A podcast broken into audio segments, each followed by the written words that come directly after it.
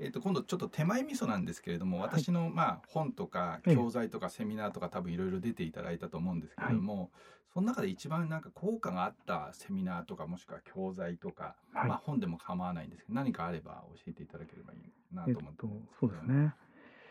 えー、まあ、あの、難しいんですけど、まあ、最もやっぱり感銘を受けたのは、あの、1日30分を続けなさいという本で、まあ、まさにあれで、あの、なんでしょう、その、正しいことをコツコツやるっていうのは結局最短なんだよっていうはいはいはい。はいメッセージはすごく強く響いて、はい。はいまあ、その当時何者でもなかったし、あの、時間な管理は、時間管理と なんてもなかったんですけどそうかとあの地道にやれば開けるんだなっていう、うん。すごくあのポジティブなメッセージをいただきいやました。まあさっきも話しましたけど、僕今地方住んでるんですけれど、本当に地方で例えば変わろうとかちょっと勉強しだそうと思っても、うん。周りにやってる人がうん。誰もいない、友達でもいないし親でもいないしうん。上司でもいないし、そうすると自分とは全然離れたところの本とかそういうところに頼らざるを得ないんですよね。ね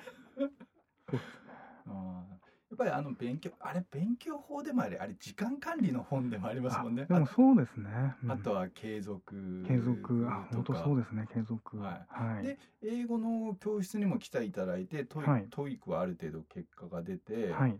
あと何でしたっけ？さっき、えー、と最後に出ていただいたセミナーってお金関係えーでしたっけ、あそうですねお金関係ね。金関係お金はどうですか？あのそれからまあその僕から言わさせていただくと時間管理もお金の管理もみんな同じのスキルだと、リソースのスキルという意味ではそうかもしれないはい、それからお金はもう貯まったりとかししました？えっとそうですね。貯金は増えてますしその失礼ですけど、はい。前だったらこんなことしてないですよね。週末企業なんてしねてないですね。本を読む前はね、はい。あのーそうですね、確かに。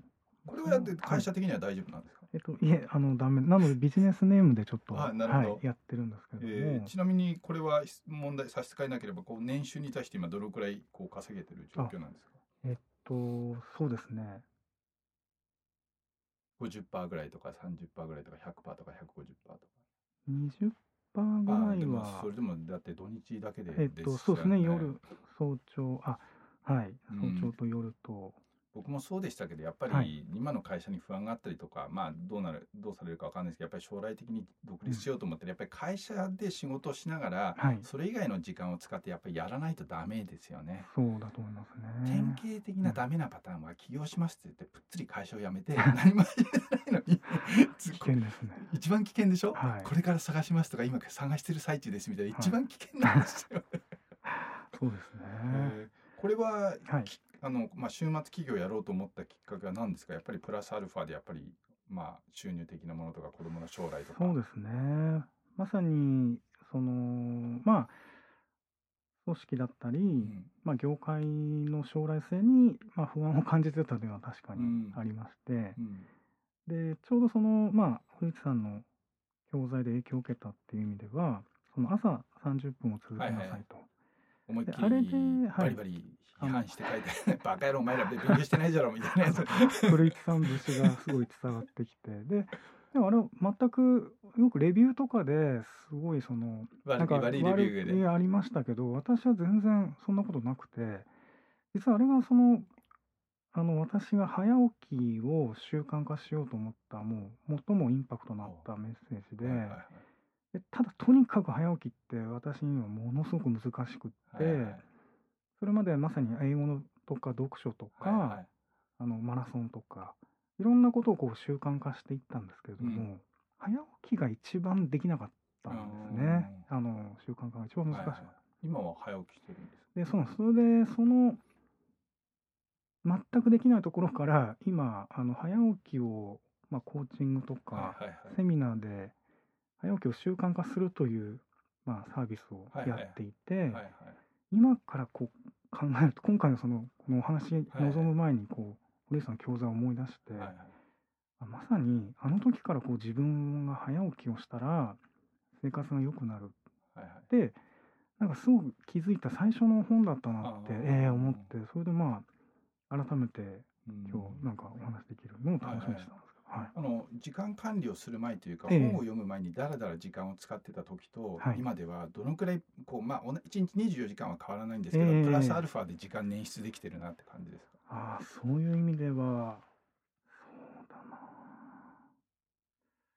まあ、今、会社以外で、家族とも以外の以外の時間で、1日3時間ぐらいは自分のために確保できてるので、ねこれはすごく大きいでだってすね。3時間でしょ ?365 日もう1000時間ですもんね。はい。で、だらだらしてる人とも1000時間違うわけでしょ？そうですね。